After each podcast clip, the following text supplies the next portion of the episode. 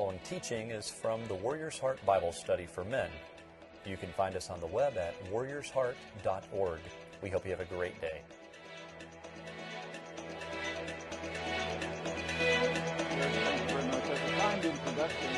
in the spirit of honesty, I've got to say it wasn't all bad to, to wear all these hats. I mean, as the minister of education, I could go to myself as the administrator and say, I need $10,000 for literature. And as the administrator, I could say, that sounds great, do it, you know.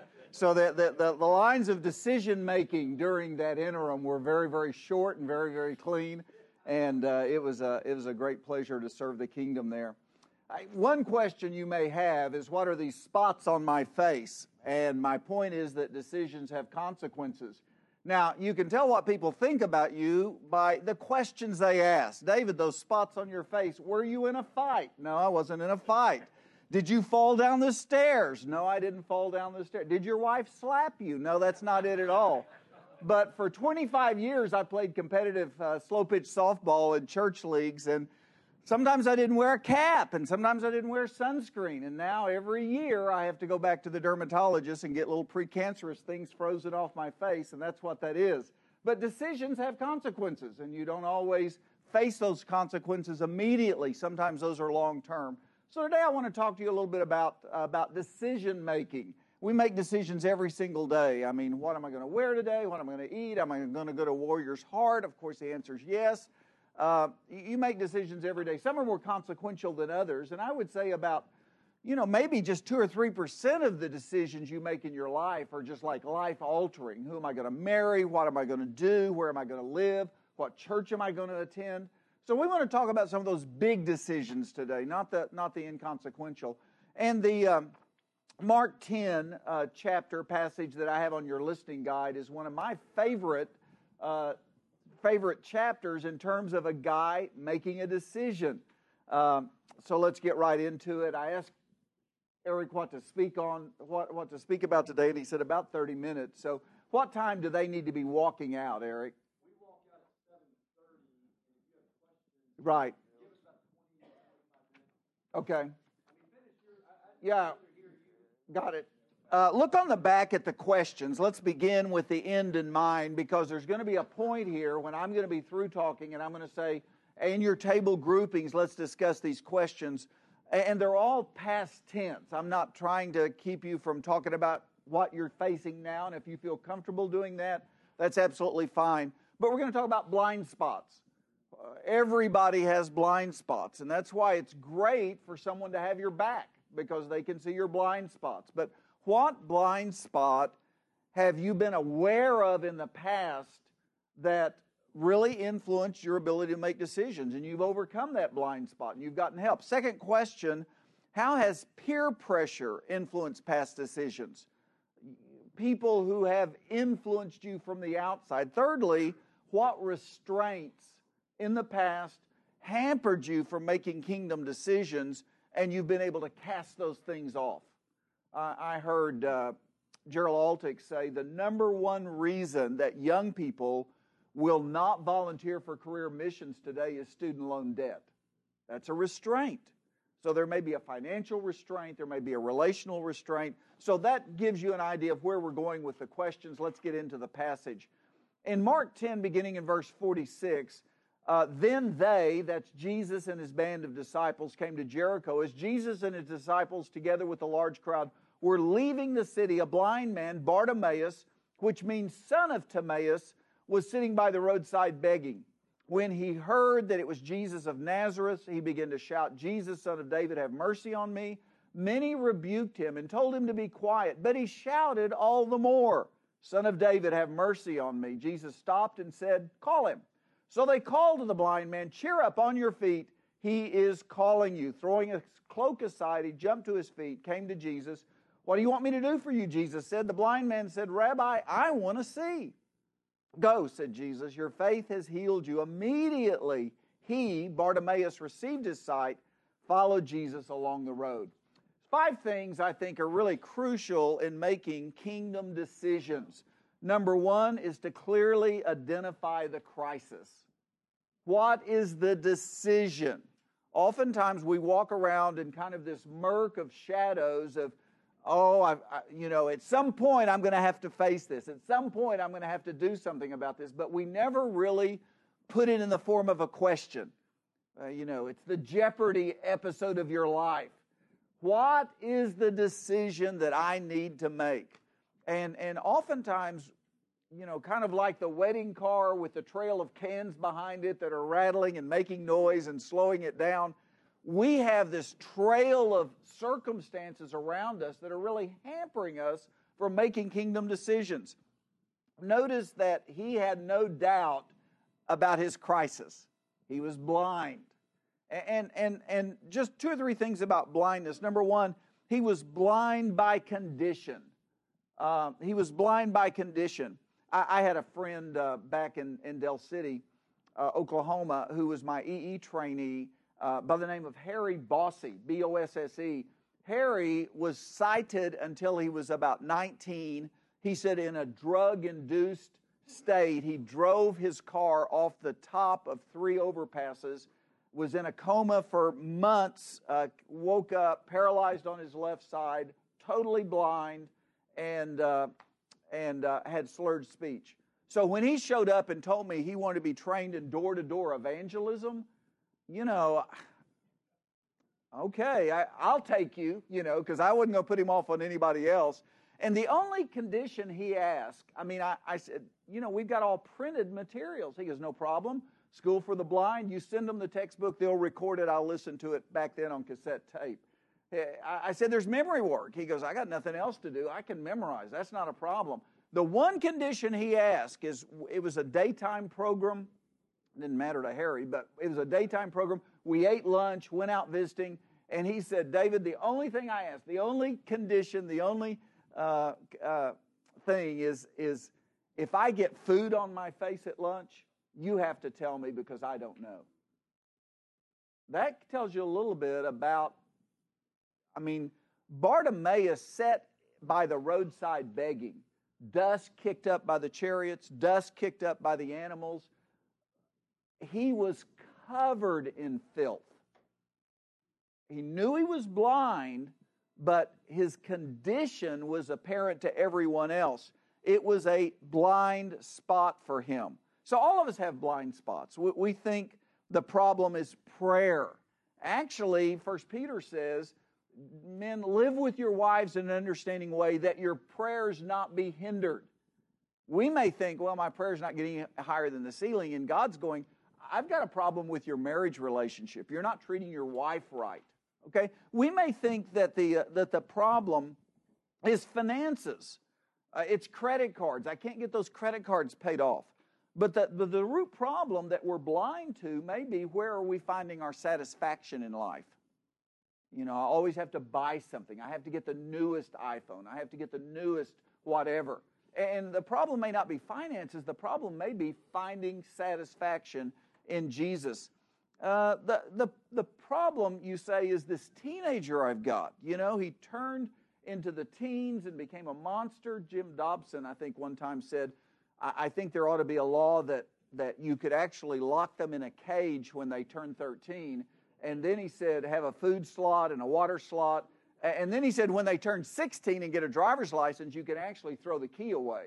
So, I mean, the problem you may feel like is the teenager when, when the root problem may be the example that we're leading in front of that teenager. When I was back in Atlanta, uh, many of the, the really heartbreaking stories I found were deacons in the church. They were there every deacon's meeting, and yet their kids never went to church. And I was responsible for those kids. I was in charge of the newlywed class, and I would go visit them in their homes. And when I began to tease the story out, it was dad carried this big black Bible on Sunday morning, but we never opened it during the week. You know, he would pray in front of the deacons, but he never prayed at home.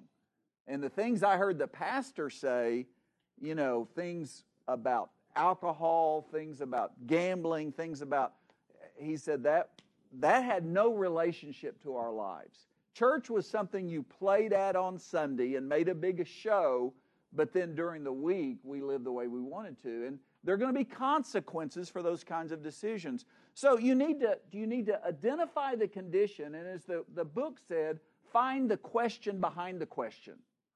I'm really concerned about this, but what's the real root spiritual issue here that I have to deal with? Secondly, he was blind to others. Uh, Bartimaeus, there were probably, it's estimated, 50 to 70,000 people that lived in Jericho at that time. But as far as Bartimaeus was concerned, he was the only person because he couldn't see anybody else. I was talking to Bob and Dee Dee Matthews last night uh, we had a challenge in our LBS class Sunday from a guy from the USSR, Nikolai Revtov. He, def, he def, back in the day, he has four PhDs in metallurgy. He's an engineer.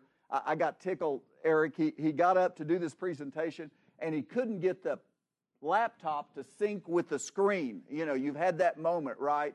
And you could hear him muttering under his breath in that thick Soviet accent. He goes, cheap American technology. he, he used the example, he said, he said in the space program and the missile program in which he was involved, he said the, the Americans we read spent over a million dollars designing an ink pen that could write in space. He goes, Soviets, we use pencil. Well, you know, there's different solutions to engineering problems, right? But, but Nikolai, you know, gave us a great challenge uh, to, to witness and share our faith. So I was talking to Bob and Dee Dee last night, and she said, you know, it's not a matter of not knowing that I ought to share my faith. It's not a matter of not being concerned and worried that people are going to hell. She said, I, I just don't, I don't see them. I don't see them. One author said that we always view people as scenery, machinery, or ministry. They're, they're scenery, you know, nice, nice shirt. They're machinery, I want a triple grande non-fat latte, or their ministry. Machinery, scenery, machinery, or ministry. And as far as Bartimaeus was concerned, he was blind to others. And Dee Dee said last night, she said, You know, I guess sometimes we just are affected with people blindness. We're, we're so intent about what we've got to do, we're blind to others. The third thing he was blind to, the, the other thing I would say was not blind to his own problem. And that's the one thing that recommends me about Bartimaeus. Bartimaeus knew he was blind, he knew he had to find a solution. Spurgeon, commenting on this passage, said he was hopelessly blind without Jesus. And evidently, Bartimaeus was a student of Scripture because he realized that Isaiah prophesied that the Messiah would cover, recover the sight of blind eyes in Isaiah 35. Identifying the crisis is not always as easy as it seems. Sometimes it is a generational problem that we inherit. Sometimes it, it goes over a period of months or even years. The old issue of the frog in the kettle. You know, you put a frog in hot water, he'll hop out but you put him in cold water and turn heat up under that kettle, uh, he'll literally cook to death without ever jumping out of the hot water. You need to, number one, identify blind spots in your life. There may be symptoms floating out there that you're very aware of, but you've got to very strategically say, what is the question? What is the decision? What is the issue I have to face that's causing this unsettledness or whatever. I was, um, after seven years at a, at a really growing great church in Atlanta, uh, it was pretty obvious to my wife and I that, you know, things, I, I don't know, you just get this unsettled feeling. Uh, you, you all have had it in your jobs, you've had it in different circumstances. And in ministry, you're really trying to say not what do I want to do, what does God want me to do? And I mean, that should be the case for all of us in whatever job we're in. And, and we realized after seven years there that, that God probably wanted to move us. And one of the telling things is churches begin to contact us. I mean, for like I, six years, I, I had a church here and a church there would give me a call. And generally in church work, it's like, do you know anyone that could and then they describe my job description you know and, and that's the polite way of saying are you available? And this time i had like three different churches within a month. I mean they wanted to set up interviews. They were really really choice places. And so my wife and I were going through this whole thing. How, how do we make these, these choices? And so we, we set down some parameters in our life of what would God's will look like if we were to move. How would it affect our son, who was a sophomore in high school, our other son, who was a sixth grader? How would it affect our relationship with our parents, who both live back in Oklahoma? All of these things, you know, we, we, we set up these parameters, but we understood that a move was on our horizon we just didn't know where. Okay, so we identified the crisis. The second thing was to intercede with intensity. Verse 47 uh, when he heard it was Jesus of Nazareth, I think that's a key phrase there. He began to shout, Jesus, son of David. Son of David was a messianic term, and as far as we can tell in Scripture, this is the first time anyone ever called him the Messiah without him rebuking them. You know, everyone else said, be quiet, don't say anybody, don't tell anyone. Here, he allowed him to do it. Notice that he didn't dwell on what he couldn't do. I mean, here's a blind guy sitting in his own filth on the roadside begging. I mean, how much lower do you get than that? But he didn't, he didn't, uh, he could not see, but he could pray. He knew that Isaiah prophesied that the Messiah would, would heal blind men's eyes. Uh, he couldn't see, but he could hear. And probably in the gossip, you know, this is before the internet, right? But in the gossip kind of chain along the road, he heard passerbyers talk about this messianic figure, Jesus of Nazareth. Notice he called him by name, who had healed other blind men. There was the man at the pool of Siloam. I mean, we've got several illustrations in Scripture of healing the blind. Even when Jesus kind of gave his coming out address in Nazareth, he quoted Isaiah and said what the, what the Messiah would do. So he could hear. He heard reports of healing. He couldn't see, but he could speak. Notice he couldn't see, but he could hear, he could pray, he could speak, and he spoke with a loud voice. He didn't dwell on what he couldn't do or what others needed to do for him. He took ownership of the problem and he did what he should at the right time. Many times we're trying to put problems off on somebody else. If you're in a marriage and there's unsettledness, if my wife would just change, things would be better. If my boss would give me a raise, if, if, if my friends would be kinder to me, if my kids would just act right, we're always trying to put the decision off on someone else. You, in your prayers, interceding, need to say, Lord, what is my decision? Now, I use that word intensity there with intentionality. James said, the fervent prayer of a righteous man avails much. Now, I've often wondered about that. Why does God care whether we get fervent? Isn't it just kind of a Bottom line, here's my request. God's faithful. He's God wants to know that we're in this game. That we're all in this game. That we're feeling the need and we're dependent upon him. Evelyn Christenson wrote a great book called Lord Change Me. It's, it's basically for women. My wife read it, just changed her life. But basically, uh, Evelyn Christenson said, It's not my husband's problem, it's not my mother's problem, it's not my kids' problem, it's not them who need to change, it's me. Lord, change me. And I think that's where the intercession has to go. Um, the third thing is to ignore the crowd. And out of all of these, this may be my favorite part of the, the story uh, because it said, Many rebuked him. Now, notice that the ones that rebuked him were also the ones later on that said, Be of good cheer. The crowd is going to be fickle, and you just need to understand that, that you can't depend on them. You can't live life with focus groups. Um, the, the same crowd that said, Hosanna, Messiah, entering into Jerusalem, the triumphal entry, also said, Crucify him. So the crowd's going to be fickle. Um, who was in the crowd? Well, there were priests, there were Levites, there were other blind men, there were spectators, there were disciples. He ignored the crowd when they discouraged him, and he ignored the crowd when they encouraged him. He, he ignored the crowd. Um, there is a story of uh, a pastoral ministry class in seminary where the pastor took a kind of an unusual approach to this point and took the students, these rising preachers, seminarians, he took them to a, uh, to a, a mortuary and uh, he had made arrangements with the funeral director, and, and they actually went back to a casket that was open, and he gathered these, these seminarians around it. And he said, I want you to tell this guy in the casket how ugly he is. Tell him how much you don't like him. Really disparage his clothes.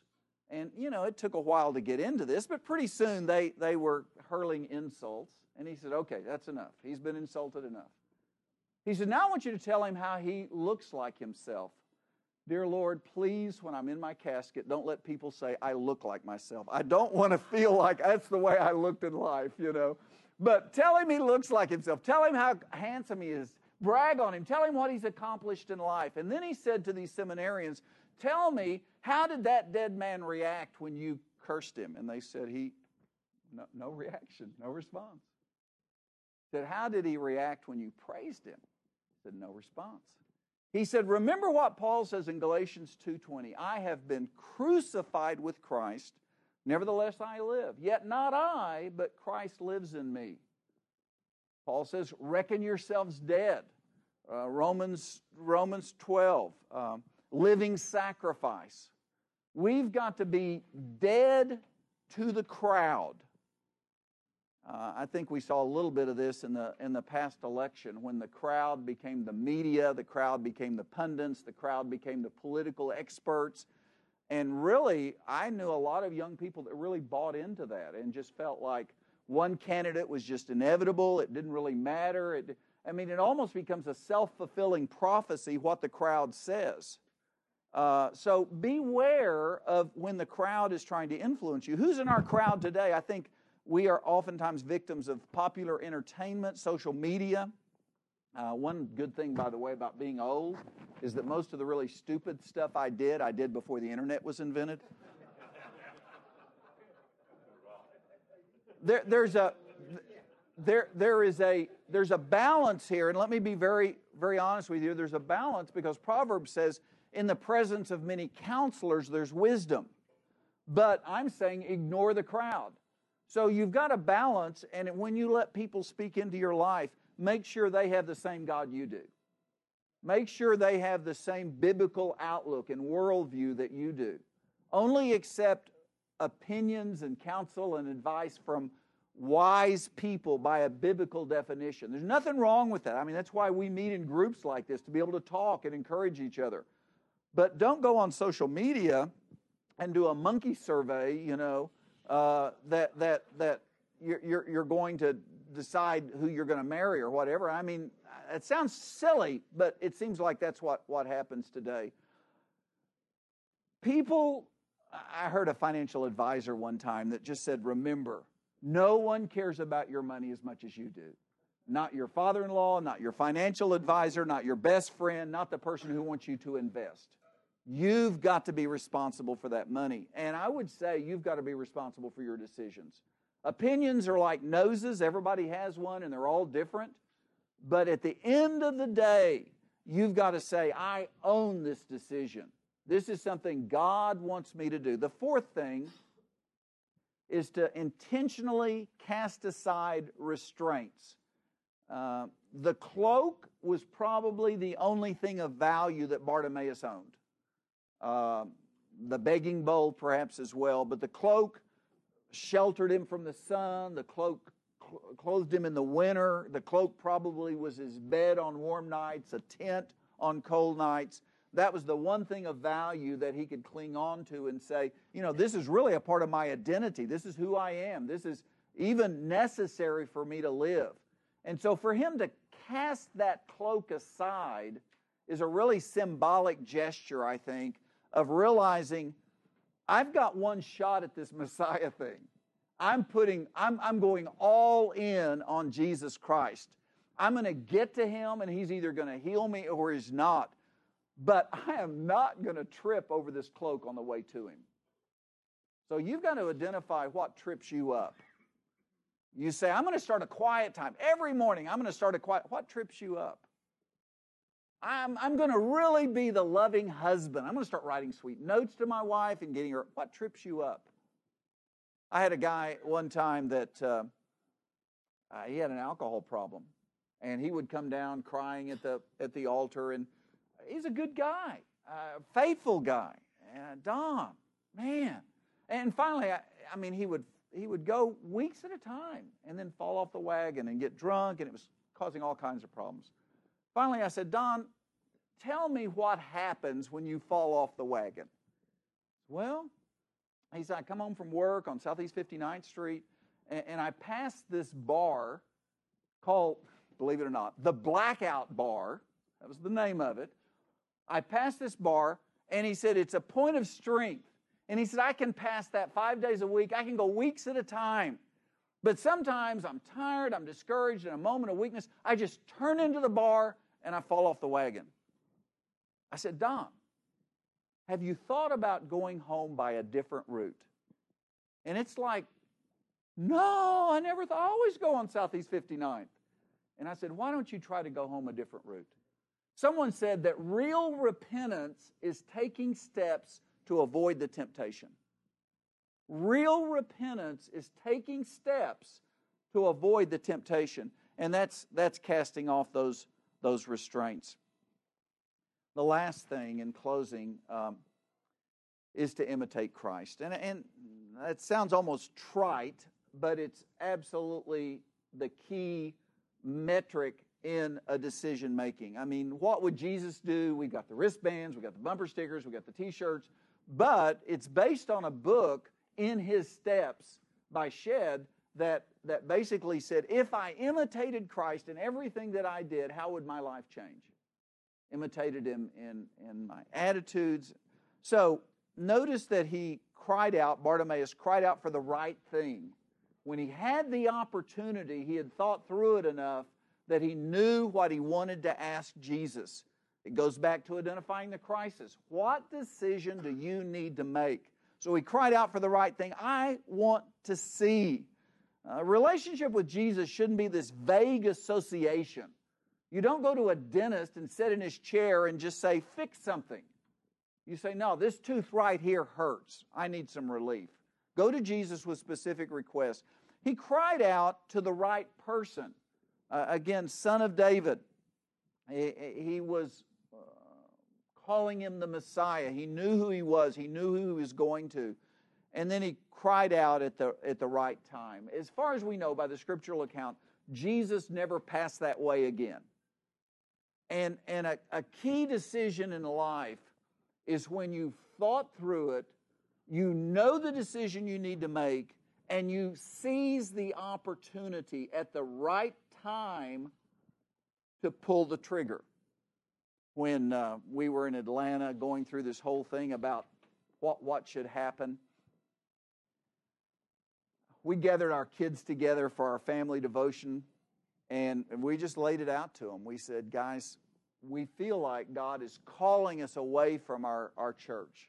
We don't know what's going on, but there are three churches. One's in Marietta, one's in Snellville, and one's in Sandy Springs. They're all right here locally, but it would involve a move on our part. It would involve different schools.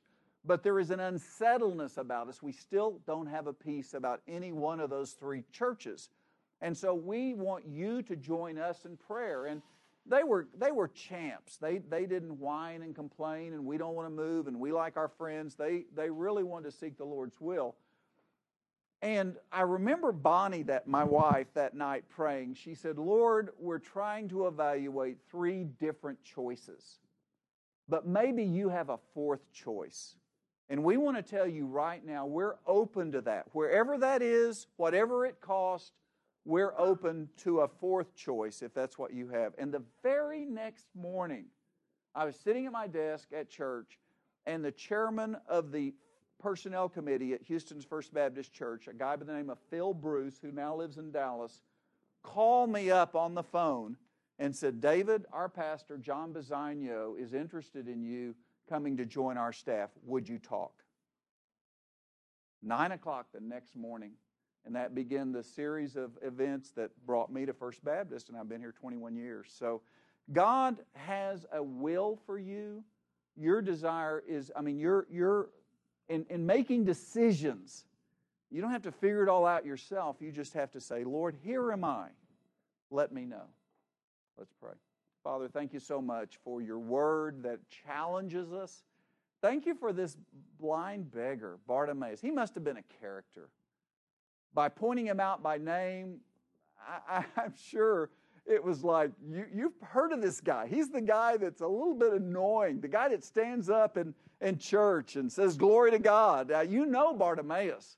Well, let me tell you how all this started.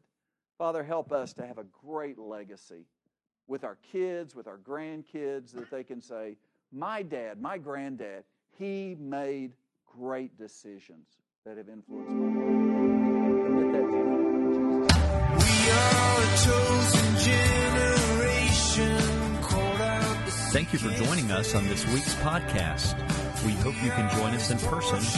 We meet Thursday mornings at 6:30 a.m. in the garden room of Houston's First Baptist Church. For more details and to register, you can visit us on the web at warriorsheart.org. That's warriorsheart.org. Have a great day.